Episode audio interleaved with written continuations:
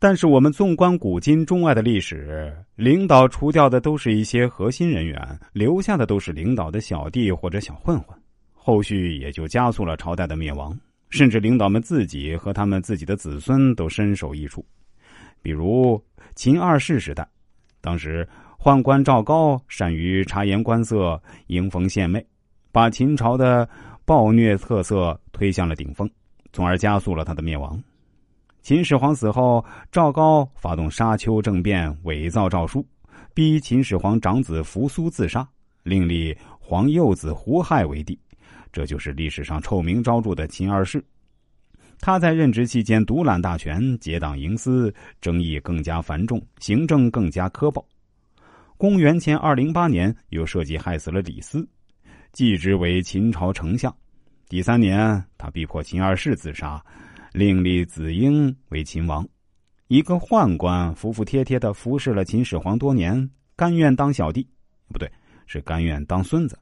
在秦始皇死后，马上杀死秦始皇长子，又杀死秦二世，又立了两个皇帝。一个宦官没有皇帝的职权，却有着皇帝的权利。从上面我们可以得知，领导选身边信任的人，都是凭领导喜好，没有长远的考虑。你在选一个小混混替你做事的时候，他是替你做了你不愿意抛头露面的事儿，但你不知道他在行使权力的时候手段有多么卑鄙下流、残忍吗？难道越残忍就表示他做事有力度，越残忍就是对你有忠心、决策执行到位吗？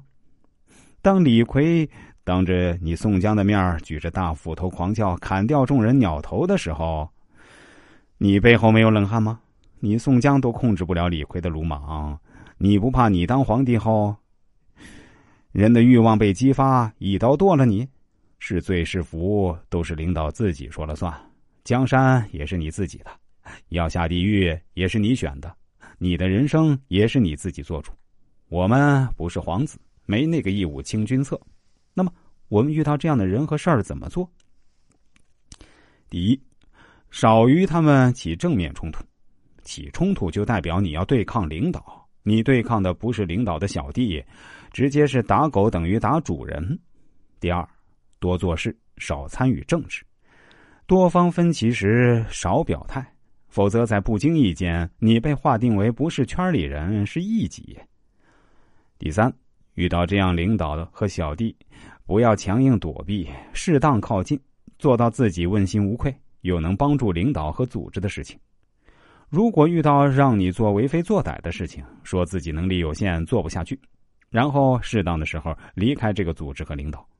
一般不会让你去做，因为做为非作歹的事儿啊，还得需要领导心里踏实、信得过的人，而且具备古怪精灵的特征。一般情况下，我们过自己的人生，不要去记恨，因为他们可能只是暂时得到油水。